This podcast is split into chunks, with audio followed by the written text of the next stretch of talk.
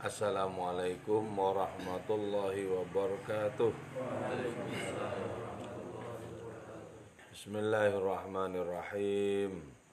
Hamdan wa thana'an laka ya Allah, salatan wa salaman laka ya Habib Allah ala alika wa ashabika ya khair halkillah. Laka ya Rasulullah wa li jami' man ittaba'a ya Habib Allah haqiqatan min ladun Adam. إلى يوم القيامة رضي الله لنا ولهم الفاتحة أعوذ بالله من الشيطان الرجيم بسم الله الرحمن الرحيم الحمد لله رب العالمين الرحمن الرحيم مالك يوم الدين إياك نعبد وإياك نستعين اهدنا الصراط المستقيم صراط الذين أنعمت عليهم غير المغضوب عليهم ولا الضالين بنا إلى الله تعالى لمحبتنا إلى رسول الله صلى الله عليه وسلم لسلامتنا في الدين والدنيا والآخرة لقضاء ديوننا لقضاء حاجاتنا من هواج الدنيا والآخرة. لتيسير أرزاقنا حلالا طيبا مباركا كثيرا واسعا لسعة جسادنا قلوبنا لشفاء أمراضنا ظاهرا باطنا. لدفع البلايا والمحن والفتن والأمراض الأسقام ولمنافعنا لمصالحنا لأهل بيتنا وأولادنا. وذرياتنا وجوارنا أصدقائنا جميع المسلمين المسلمات والمؤمنين المؤمنات الأحياء منهم والأموات والعز الإسلام والمسلمين. بجودك يا الله بشفاعة نبيك يا الله ببركة أوليائك يا الله بأسرار الفاتحة. أعوذ بالله من الشيطان الرجيم. بسم الله الرحمن الرحيم. الحمد لله رب العالمين. الرحمن الرحيم مالك يوم الدين. إياك نعبد وإياك نستعين اهدنا الصراط المستقيم صراط الذين أنعمت عليهم غير المغضوب عليهم ولا الضالين آمين الحمد لله رب العالمين bagian terakhir pada malam Jumat yang silam Maulana Rumi menjelaskan bahwa sesungguhnya datang kepada Allah itu diistilahkan dengan terbang. Terbang ya. Ini mengandaikan bahwa tujuan itu yaitu Allah untuk sampai kepadanya jarak itu harus ditekuk jarak itu harus dilipat dan itu ditempuh dengan cara terbang. Nah, tentu saja yang dimaksud terbang di sini tidaklah harfiah. Tapi terbang dengan adanya amal-amal kebaikan, terbang dengan adanya amal hati dan amal roh, terbang dengan cara mengikis jarak antara kita dengan Allah Ta'ala. Kalau burung itu terbang dengan dua sayap, di sini secara rohani juga kita manusia terbang dengan dua sayap. Apa dua sayap itu? Yaitu cemas dan harap, khaufan wa tama'a. Jadi dua sayap ini ini dipastikan ada. Sebab kalau tidak ada nggak bisa terbang. Nah, di dalam diri kita, dalam batin kita, adakah dua sayap itu? Atau sebenarnya kita tidak hirau, tidak gubris? Apakah dua sayap itu ada atau tak ada? Jadi jangan sampai tidak ada. Kita menjalani hari, hari ini tanpa adanya kecemasan, tanpa adanya pengharapan tentang akhir dari perjalanan hidup kita. Jangan sampai tidak ada. Orang kalau banyak mengurus hal-hal yang lain, ya, tidak fokus tentang akhir dari kehidupan dirinya, bisa tidak memiliki keduanya sekaligus. Harap tak punya, cemas tak punya. Jangan sampai kita tidak punya. Jadi ketika dicek ternyata kita tidak mengurusi perjalanan rohani kita. Ya pantas. Kalau tidak punya, wong tidak urus kok. Nah, di dalam hidup ini kita mesti memikirkan kesudahan dari perjalanan hidup kita. Dipikirkan, selamatkah di sana? Adakah pangkat rohani di sana di hadapan hadirnya itu atau tidak? Jadi jangan sampai tidak urus. Kalau tidak urus, maka tidak akan muncul dua sayap itu. Jadi kita menjalani hari-hari dalam kondisi apa pun, mesti kita hubungkan dengan tujuan kita, dengan akhirat kita, dengan Allah Ta'ala. Adakah bekal yang merupakan dua sayap itu tangguh dalam diri kita, yaitu harap dan cemas, cemas dan harap. Sekarang, kenapa kita mesti cemas? Karena setangguh apa pun amal kita, kita tidak bisa mengandalkan diri. Tidak bisa mengandalkan diri. Jadi, la yadkhulal jannata ahadun bi amalihi. Tidak ada seseorang itu masuk surga dengan amalnya. Artinya juga sama. Tidak ada seseorang bisa sampai di Allah dengan amalnya. Jadi tidak bisa diandalkan. Walaupun betapa wajibnya kita mengerjakan amal-amal baik itu. Tapi tidak bisa diandalkan bahwa itu akan membawa kita ke surga. Tidak bisa diandalkan. Maka karena tak bisa diandalkan itu muncul kecemasan. Jangan-jangan tidak mendapatkan jatah itu. Jatah yang mulia, yang terpuji itu. Walaupun amal baik sudah kita kumpulkan. Jadi cemas.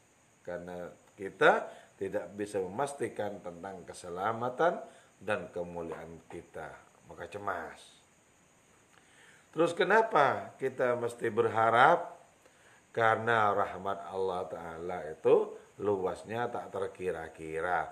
Maka kita harus berharap tidak mengharap rahmatnya Allah Ta'ala itu sama saja dengan tidak mengakui luas tak terkiranya rahmat itu. Jadi sama saja dengan tidak menghargai tentang kemurahan Allah. Wong kemurahan Allah Ta'ala melimpah di mana-mana. Kenapa kok tak berharap? Rahmat Allah Ta'ala itu, kemurahan Allah Ta'ala itu bisa diberikan kepada siapa saja. Bahkan kepada orang-orang yang bobrok. Kenapa kok tidak berharap? Jadi harus ada harapan ini. Nah, harapan itu mengantarkan manusia kepada adanya usaha-usaha yang berarti. Jadi dua sayap itu dipastikan ada. Kalau belum ada tumbuhkan. Tumbuhkan, rawat dua sayap itu agar semakin lama makin kuat, makin kuat, makin kuat.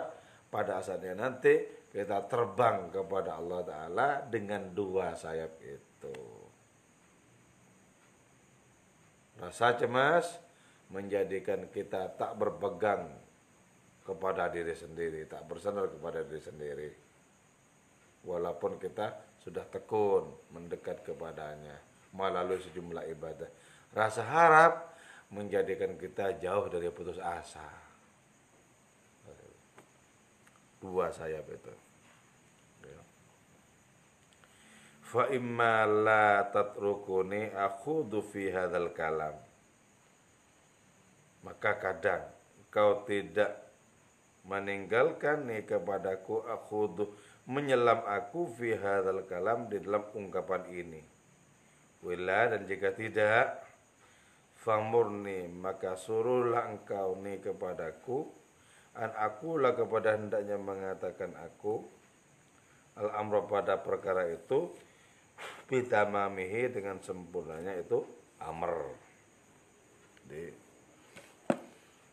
ketika aku jelaskan perkara cemas dan harap, perkara harap dan cemas itu, kadang kau tak membiarkan aku untuk menyelam di dalam perkara itu. Dalam perkara pembahasan itu. Tapi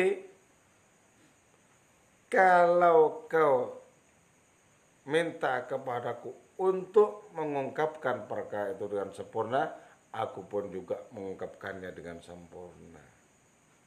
Dari mana datangnya pengharapan, dari mana datangnya kecemasan. Nah, harap dan cemas itu itu menunjukkan bahwa orang mengalami ma'rifatun nafs. Itu mengenal dirinya sendiri, sudah. Nah, mengenal diri sendiri itu merupakan syarat untuk bisa mengenal Allah. Man arafa nafsahu faqad arafa rabbahu. Maka penting mengenal diri mengenal diri yang tidak saja lahiriah.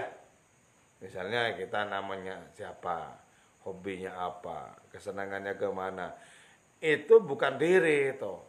Itu sebatas permukaan diri, lahiriah saja. Mengenal diri itu adalah mengetahui dari mana sesungguhnya kita berasal. Apa yang semestinya kita tekuni dalam kehidupan dan nanti kita akan kembali ke mana? Kita mengenal diri dengan penuh kesadaran. Nah mengenal diri inilah yang kemudian menjadi syarat untuk bisa mengenal Allah. Semakin kenal orang kepada Allah semakin kuat kecemasannya. Juga sama semakin kenal kita kepada Allah makin kuat pengharapan kita makin kuat pengharapan kita. Jadi kalau selama ini cemas tak ada, harap tak ada, belum mengenal dirinya itu siapa. Dan karena tidak mengenal dirinya siapa, maka mungkinkah kenal Tuhannya itu siapa? Ya, ya. Wa illam turid hadza wa dzaka, wa illam turid dan jika tidak, tidak menghendaki engkau hadza terhadap ini wa dan itu fal amru lakah maka urusannya terserah engkau. Jadi kalau tidak kau kandaki ini itu tidak kau kandaki cemas pengharapan kau tidak urus terserah kamu. Terserah kamu. Aku menyampaikan apa yang sesungguhnya dibutuhkan oleh dirimu juga oleh seluruh umat manusia jadi sebenarnya secara hakiki manusia itu siapa saja membutuhkan harap, membutuhkan cemas, membutuhkan cemas, membutuhkan harap. Siapa saja itu. Membutuhkan. Kenapa? Itu jalan menuju kepada Allah, jalan menuju keberuntungan itu. Harap dan cemas itu.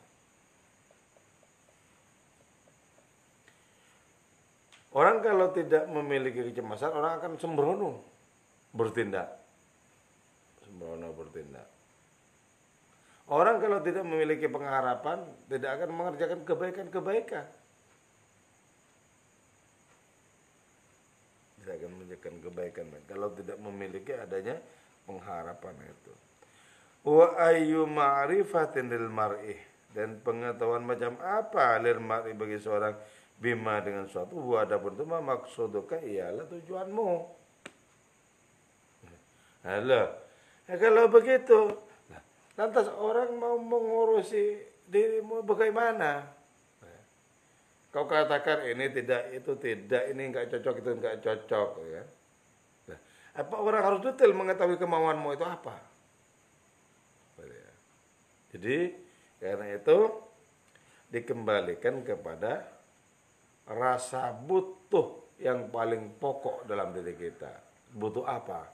butuh Allah, butuh untuk usul, butuh untuk sampai kepadanya.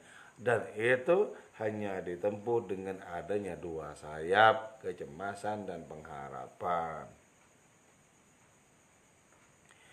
Nah kalau sudah begitu, watambagi dan pantas roh Ibrahim.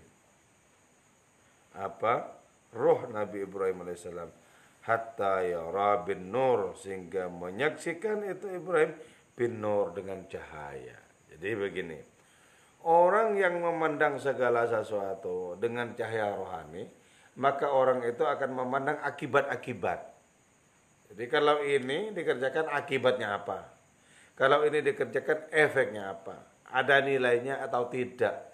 Nilainya itu kebaikan atau keburukan? itu kalau orang memandang dengan cahaya. Pandanglah semua tindakan kita dengan cahaya. Maka kita tahu nanti perbuatan ini sia-sia atau tidak, bermakna atau tidak. Itu yang disebut dengan memandang cahaya. Sehingga orang itu bisa menyaksikan akibat dari perbuatannya mulai dari di dunia sekarang ini dan mengetahui akibatnya itu apa. Orang kalau tidak tahu tentang akibat yang dikerjakan bisa sembrono orang. Kalau nggak tahu akibat itu apa. Karena itu wal akibatu lil mutakin disebutkan dalam sebuah ayat itu. Akibat yang baik itu, kesudahan yang baik itu untuk orang bertakwa. Jadi penting kita itu senantiasa fokus kepada akibat-akibat.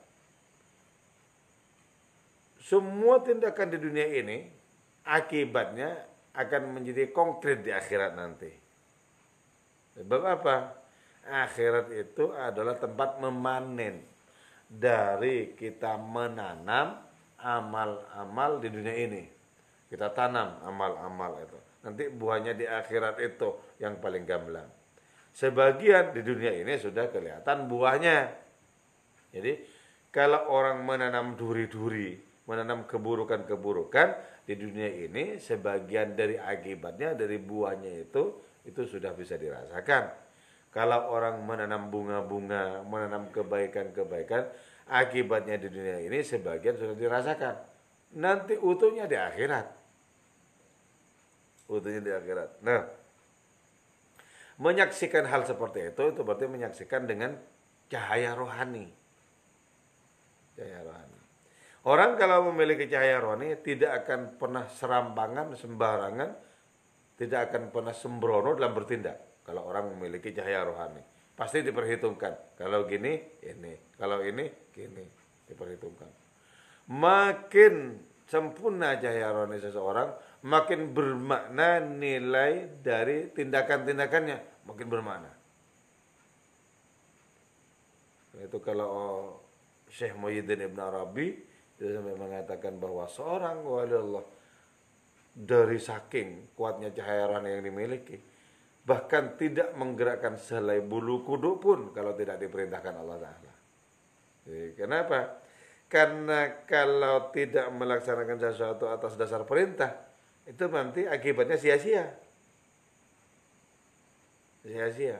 Nah, karena penglihatan rohaninya sangat sempurna, maka yang sia-sia walaupun sehelai bulu kuduk itu terhindarkan karena melihat dengan cahaya rohani. Jadi karena itu kalau aku kerjakan ini apa efeknya dalam kebaikan? Kalau aku kerjakan ini apa efeknya dalam keburukan? Itu dipertanyakan sebelum sebuah tindakan diambil dengan konkret. Tanyakan dulu. Untuk apa? Kenapa?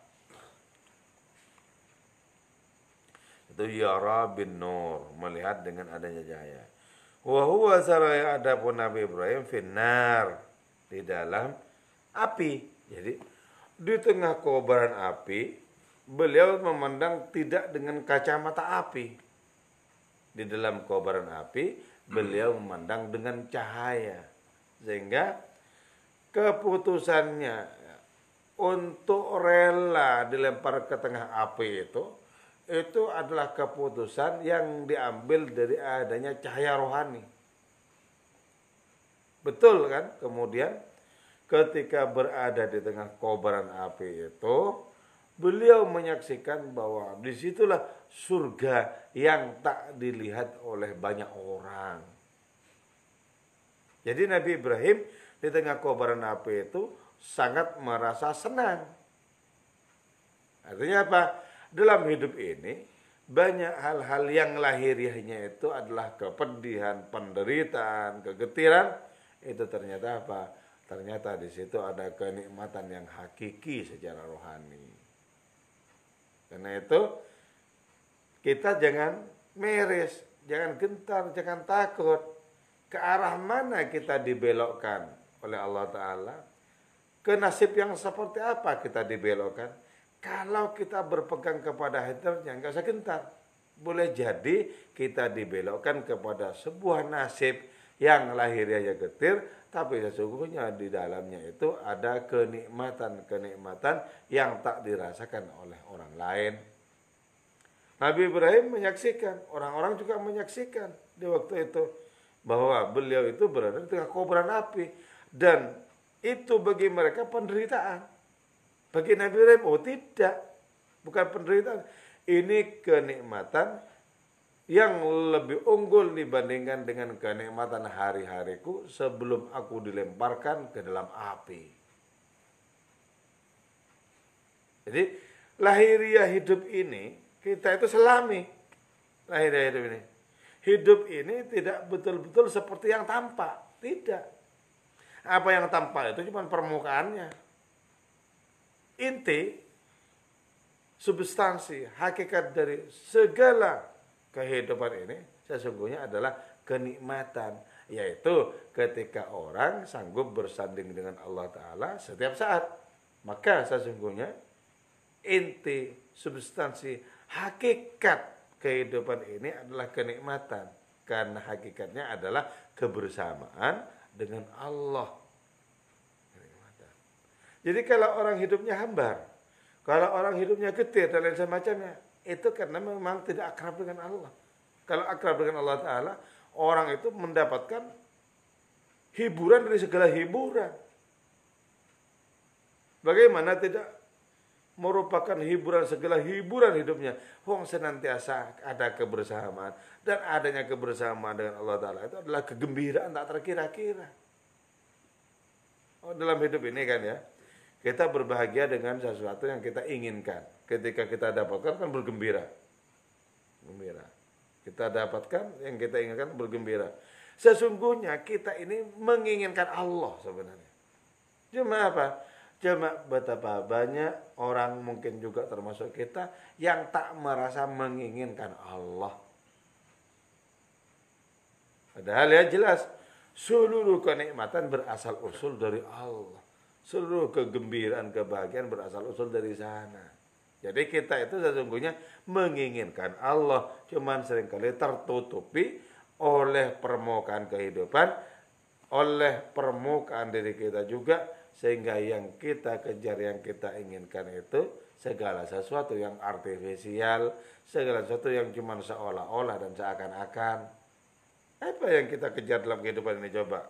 Yang kita buru apa? Betapa sangat sia-sia kalau kita memburu apa pun yang selain Allah Ta'ala. Betapa sangat nikmat rasanya kalau di dalam menuju kepada Allah itu kita sudah merasakan Allah itu sendiri. Nikmat. Jadi apa? Kita jangan tertipu oleh mimpi-mimpi hidup ini. Pengen ini, pengen itu, pengen begini, pengen begitu. Selama inginnya itu tidak tertuju kepada Allah Ta'ala, itu adalah tipuan. Ingin apa hidup ini coba? Oh, segala sesuatu yang lain itu cuma sarana kok. Kenapa kok kita menginginkan sarana atau merubah sarana itu menjadi tujuan? Jadi sesungguhnya kita itu setiap saat ke berbagai arah ke utara, ke selatan, ke mana saja, apa yang sebenarnya kita inginkan? Sesungguhnya kita itu menginginkan Allah walaupun betapa sering itu sama sekali tak disadari sehingga kita bergerak ke sana kemari itu atas nama keinginan kepada segala sesuatu yang seolah-olah yang seakan-akan yang cuma artifisial yang cuma kulit dan permukaan sana aja padahal kita butuh apa? Butuh Allah kita tuh sebenarnya. Butuh Allah. Lah kenapa? Kok hidup menjadi rumit, menjadi sulit gitu kan? Karena kita dipingpong oleh keinginan kepada sesuatu yang lahiriah. Ini, ini, ini, ini, ini. Dipingpong di sana. Tak kunjung masuk ke dasar paling hakiki dari kehidupan kita. Kalau masuk kita ke sana tahulah kita yang kita butuhkan itu Allah.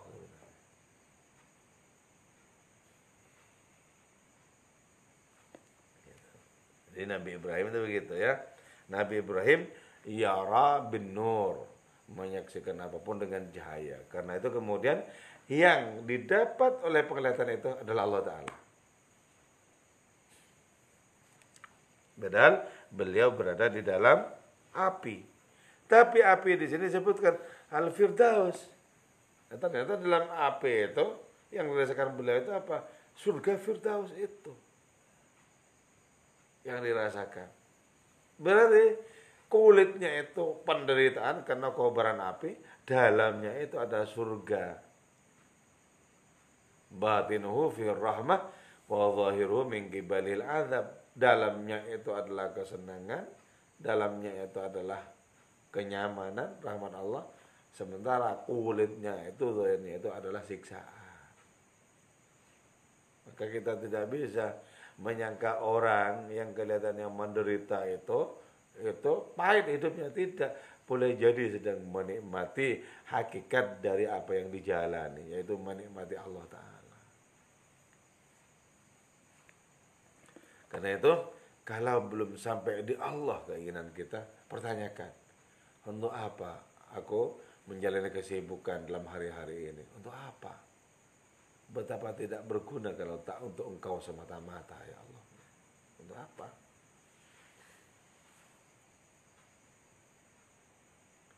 Jadi berada di dalam kobaran api bagi Nabi Ibrahim itu itu berada di dalam kenikmatan. Dan itu berlangsung berapa lama? Nabi Ibrahim dalam kobaran api itu berlangsung 40 hari.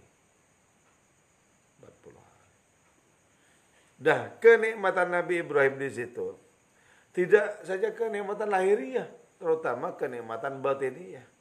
Karena kenikmatan yang paling bermoto, tidak bermoto itu kenikmatan lahiriah, paling tidak bermoto itu. Kenikmatan jasad itu, paling tidak bermoto. Ada yang lebih tinggi ketimbang kenikmatan lahirnya seperti itu. Kenikmatan jasad, makan, minum, dan seterusnya itu. Dan lebih tinggi, apa itu? Kenikmatan ilmu. Kenikmatan ilmu itu lebih hebat. Jadi kalau orang menekuni dunia keilmuan dan merasakan nikmat, itu nikmatnya lebih hebat ketimbang makanan minuman.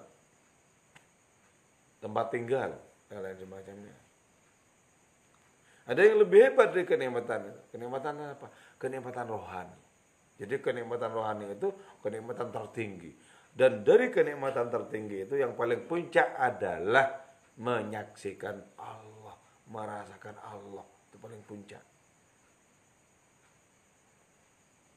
Jadi di tengah kobaran api ternyata Nabi Ibrahim merasakan nikmatnya surga Firdaus. Terus wal qusur dan merasakan kemegahan istana-istana. Kalau di surga kan disebutkan ada istana, ada istana. Nah, beliau merasakan di tengah kobaran api itu. Jadi jangan takut. Jangan takut untuk menempuh hidup ketika di depannya itu ada bayang-bayang kegetiran.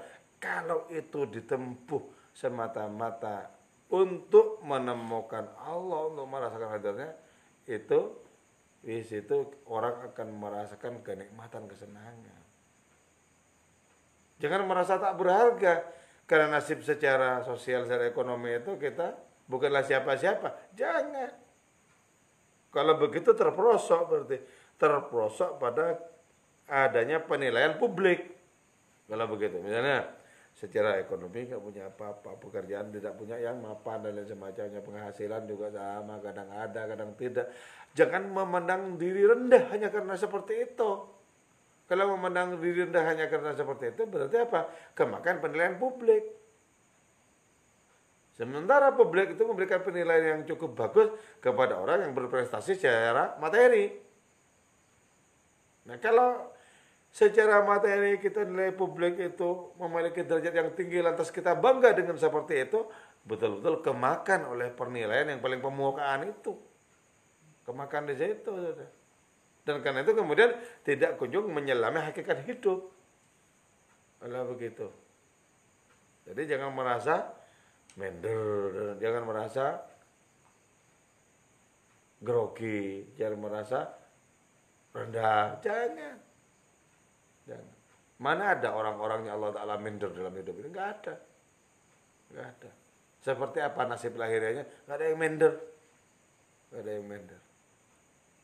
Kenapa? Karena yang agung di hatinya itu cuma Allah. Ada yang minder. Penilaian orang boleh apa saja dan itu sudah tidak mempengaruhi itu. Jadi kalau masih terpengaruh oleh penilaian publik oleh penilaian orang lain, orang itu berarti masih berada di level paling permukaan. Jadi kalau dipuji begini senang, kalau nilai begitu sedih. Wah, paling permukaan itu. Batinnya bergonjang-ganjing oleh segala sesuatu yang artifisial yang dianggap mempengaruhi dirinya.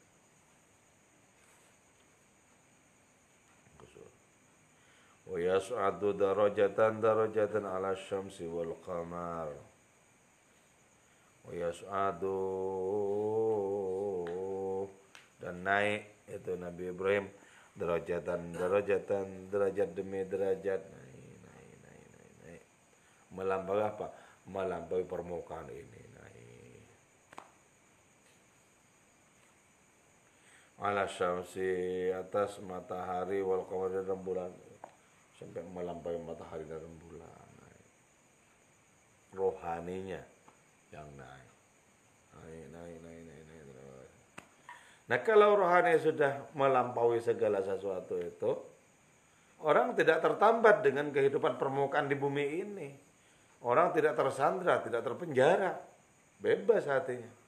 Nah karena sudah bebas seperti itu, maka melesat kepada Allah Ta'ala itu menjadi sesuatu yang sangat nikmat dan mudah. Nikmat dan mudah.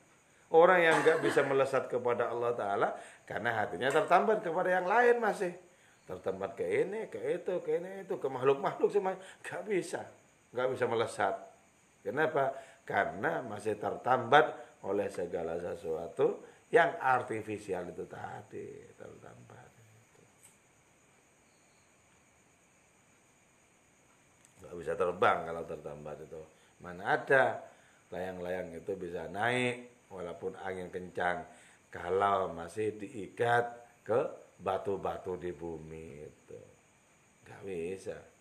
Jadi layang-layang itu naik ketika sudah terlepas, tidak ada keterikatan dengan apa pun yang menghambatnya. Naik. Apa yang sering kali menghambat manusia untuk naik kepada Allah Ta'ala? Untuk terbang. Nafsunya sendiri. Nafsunya sendiri yang mengikat. Tertambat ke sini, ke situ, ke ini, ke itu. Yang nggak pernah kunjung memiliki sayap yang berhasil mengangkatnya membawanya kepada Allah Taala. Nafsunya sendiri. Hatta la yabqa. Sehingga tidaklah ada tidaklah tetap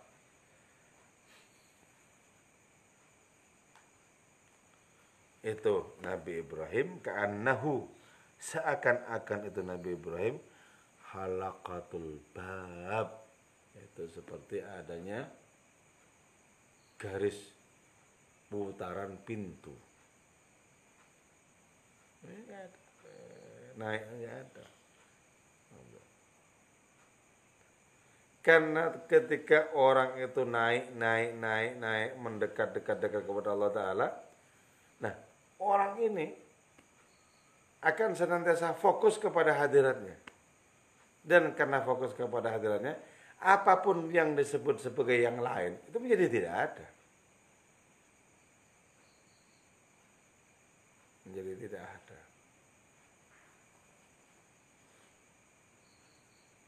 Naik, naik, naik, naik.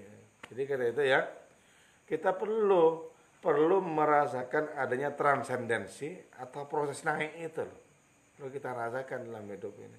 Kalau enggak berarti apa? berarti hidupnya murni bernuansa tubuh tok. Tubuh tok. Padahal Allah Ta'ala menjadikan kita itu tidak saja tubuh, tidak saja jasad, ada roh. Lah terus fungsi roh itu apa kemudian? Di situ roh disandra oleh tubuh. Ketika roh disandra oleh tubuh, maka orang itu tidak akan bisa mendaki, tidak bisa transenden, tidak bisa naik kalau disandra oleh tubuh semata-mata. Jadi hidup ini tidak hanya mengurusi kebutuhan-kebutuhan tubuh, kebutuhan-kebutuhan jasad, tidak saja. Makanya jangan hanya jangan hanya berpikir tentang rezeki materi. Berpikirlah dan dapatkan sebanyak mungkin rezeki rohani. Manusia sekarang kebanyakan apa? Berlomba-lomba demi rezeki materi itu. Sementara rezeki rohani itu tak kunjung didapatkan sehingga kebahagiaannya itu menjadi bahagia yang paling picisan, yang paling tak berarti. Mana kebahagiaan rohaninya? Seperti apa? Apakah sudah bisa merasakan, menyelami kebahagiaan rohani seperti apa? Nah, ketika kebahagiaan itu tak ada hubungannya dengan segala yang konkret yang fana dalam kehidupan, nah itu namanya kebahagiaan rohani. Itu yang lebih lebih bermutu.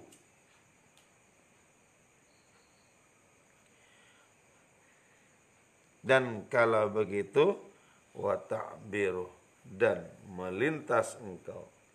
Mithlal khalil seperti Khalilullah Nabi Ibrahim minas sama'is sabi'ah dari langit ketujuh. Idza qala ketika menyatakan Nabi Ibrahim la uhibbul afilin. Aku ini la uhibbul afilin. Sesungguhnya aku tidak suka tidak senang tidak cinta kepada yang terbenam. Jadi ketika orang itu sudah tak cinta kepada apa pun yang fana sebagaimana Nabi Ibrahim orang itu berarti sudah melampaui langkah ketujuh. Eh, masih ini masih itu dan semacamnya. Tak terlintas adanya hasrat kepada Allah Taala. Ya berarti ya terpenjara betul di bumi ini di kehidupan yang fana ini terpenjara itu tapi ketika hatinya sudah seperti hati Nabi Ibrahim yang tak tertambat kepada apa pun selain Allah Ta'ala. Ketika beliau menyatakan inilah Abu afilin, maka orang itu betul-betul sudah merdeka. Sudah merdeka. Aku tidak cinta yang terbenam. Dan seluruh makhluk itu terbenam. Seluruh makhluk itu akan menjadi tenggelam pada akhirnya. Di dalam kemahaan Allah Ta'ala tenggelam. Inilah Abu afilin. Jadi karena itu kurangi kecintaan kepada macam-macam yang yang permukaan itu dikurangi. Syukur-syukur pada akhirnya kemudian dibabat habis. Nah di saat itu orang itu senantiasa bersama Allah di dalam Allah. Senantiasa merasakan hadiratnya. Wa alamul jasad adapun alam jasad Hada ini mauqi'un ialah jatuh fil khata'i di dalam adanya kekeliruan. Allahumma illa lidzalika alladhi kecuali bagi jasad alladhi taharrara yang sudah merdeka itu ladzi minasyahwati dari syahwat. Jadi alam jasad kita ini ini berada di mana? Berada di dalam sebuah suasana yang langkah-langkahnya adalah kekeliruan dan kesalahan. Selama ya jasad itu belum merdeka dari syahwat. Saat jasad merdeka dari syahwat itulah kemudian orang sudah terbebaskan dari berbagai macam kubangan dosa-dosa kekeliruan dan kesalahan. Jadi syahwat itu kepada apa? Kepada makhluk-makhluk apa saja. Bukan saja laki-laki kepada perempuan, bukan. Tapi kepada hiburan apa saja. Itu namanya syahwat. Kalau belum merdeka dari syahwat, ya itu berarti berada dalam apa? Dalam kemungkinan tergelincir, tergelincir, terus tergelincir, salah, salah, salah dan Jadi karena itu kapankah hasrat kita kepada zat Allah itu bisa tumpul, sempurna-purnya tumpul, atau bahkan malah tidak ada. Nah itu baru orang merdeka dari syahwatnya sendiri. Karena sudah merdeka dari syahwatnya sendiri, berarti merdeka dari penderitaan yang diciptakannya sendiri. Berarti berada dalam kegembiraan, walaupun seperti Nabi Ibrahim, lahirnya itu berada dalam penderitaan. Jadi jelas ya, peta yang mesti kita tempuh untuk menuju kepada Allah itu sudah gamblang. Sekarang satu hal yang perlu diperjelas yaitu kesungguhan kita. Kalau kata kita hikam, jalan kepada Allah itu jelas. Yang tidak jelas itu apakah kau punya kesungguhan atau tidak untuk menempuhnya. Kalau jalannya jelas. Hanya ini pentingnya kita enggak jadi orang leda-lede, orang enggak jelas, kelewer-kelewer dan lain semacamnya. Jadi tinggalkan itu begitu.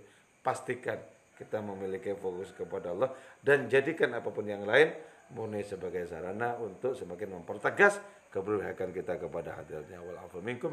Assalamualaikum warahmatullahi wabarakatuh.